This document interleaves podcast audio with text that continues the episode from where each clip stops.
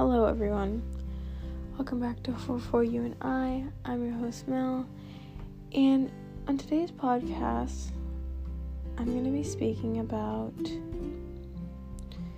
patience, patience with yourself, patience with others, and patience with God, patience with the universe. Now, there's times where we can feel eager, and that eagerness can lead to a reaction that's not so pleasant.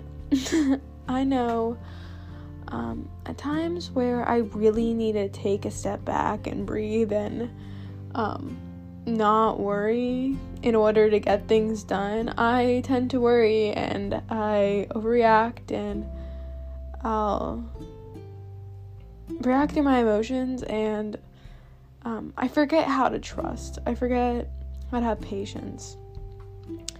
And I think it's so important to trust in everything you do. Trust that it'll all work out and trust that you have the power within you to go through whatever you're going through.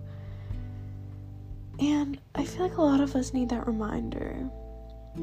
I know I do. I have moments where, most of the week, honestly, where I just, I react and I just want to, I forget my purpose and I forget that, um, although things seem kind of rough or, um, I'm not seeing exactly what I want to see right at this very moment and the results. And ugh, when I just am craving for a certain goal that is not showing up or something, moments like that, I have to tell myself to trust. It's so hard when you're so eager and you're so, um, you're in a space where you feel scared because you don't know the unknown. And you feel kind of lost and moments like that i really have to trust in the universe and in god that i know my intentions are well and that it'll all turn out well. And i think a lot of us um, we always think the worst case scenario for a lot of things and um, or we could have like a weird perspective on how we may see others, and this can also change the way others act around us because we perceive them a certain way, and then um, it just affects everything. and so, what does trusting mean to me? Trusting means to me like no matter how stressed I am, I have time in my day to take a breath and to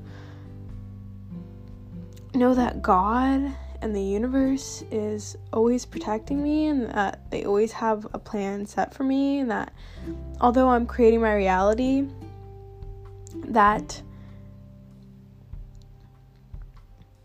I have guidance and that some things you don't always have to control and sometimes all you have to do is step back and trust and let things fold out the way they're supposed to.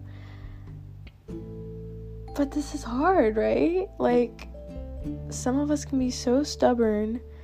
I know I am.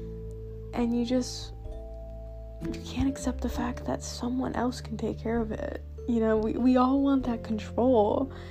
But it's like these things that we desire are supposed to happen naturally. Because it's funny, like when you do trust and you let go of the manifestation you have in your mind, when it does come, it almost feels natural. It feels like, oh, it's here. Like, I know, at least with me, like, every time I manifest something, like, and it comes to my reality, I'm like, oh, okay, like, it was supposed to come here. Like, it just conformed to my reality. Like, okay, hey, you know? And in moments like that, I'm like, wow, like, I was so eager for this one thing when it was, it was so easy to have. And it just took patience and it took situations to go through in order to feel worthy of something or to gain something or just to let go of resistance overall. And trusting means letting go. That's how I've learned. And it's hard. like, this is something I still struggle with. Like, trusting the universe, trusting that things will fold out fine. Because I don't know about you, but I'm a huge control freak. I want to know exactly what's happening, but there's some things that are better unknown. So, for my overthinkers, I hope this was a good one. Trust in everything, right? Trust in God. Trust that it'll all work out. Many of us are so used to thinking the worst. Imagine if we put all that energy into thinking the best. And with that, I'm going to end the podcast here. It was a short but good one. Um, thank you for listening to 4 for You and I, and I'll see you in the next episode.